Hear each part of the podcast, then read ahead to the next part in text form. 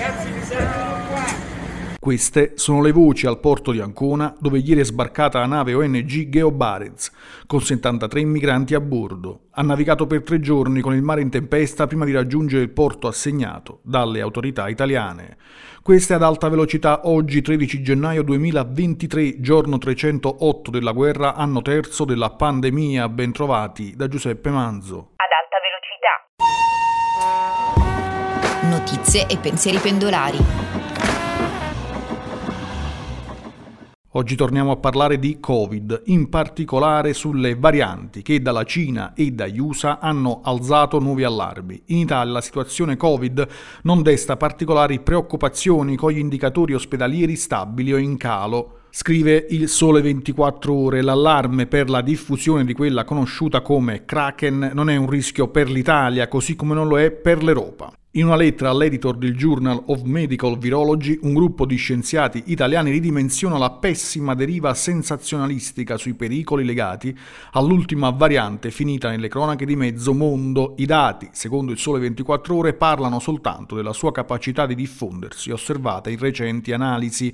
Secondo la valutazione del rischio fatta dall'European Center for Disease Prevention Control, nelle ultime due settimane dell'anno scorso la sottovariante Kraken è stata responsabile di meno del 2,5% dei contagi nel vecchio continente. La sua rapida corsa per gli autori dello studio non implica che diventi dominante in Europa. Gran parte dei casi di Covid del suo tipo continua a essere registrata negli Stati Uniti anche se è stata riscontrata ufficialmente anche in Austria, Belgio, Repubblica Ceca, Danimarca, Francia, Germania Islanda, Irlanda, Italia, Paesi Bassi, Portogallo, Regno Unito, Romania, Slovenia, Spagna e Svezia. Sulla situazione della pandemia nel nostro paese ascoltiamo il virologo Fabrizio Pregliasco che ieri è intervenuto nella trasmissione Sud Reporter.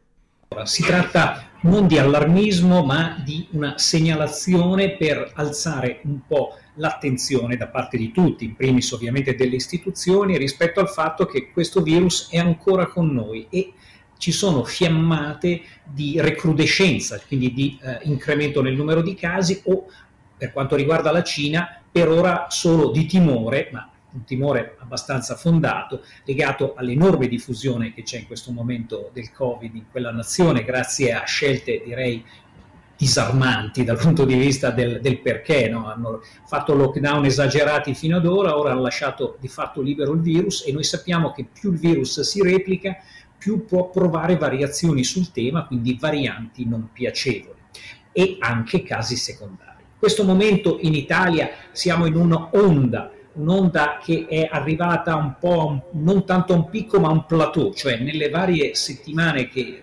recenti abbiamo andamenti ondulanti con qualche rialzo, con qualche diciamo abbassamento, ma purtroppo ancora giornalmente e settimanalmente valori di mortalità elevati, 700 e più morti a settimana. Quindi una presenza ancora di questo virus con appunto elementi che ci devono portare a, a stare ancora attenti. Questa puntata e questa settimana terminano qui, vi ricordo dalle 12 notiziario GRS online con le 6 notizie d'attualità dall'Italia e dal mondo. Siamo anche su Facebook, Twitter, Instagram e TikTok. Prima di salutarvi, ecco cosa diceva lo scrittore Ambrose Bierce.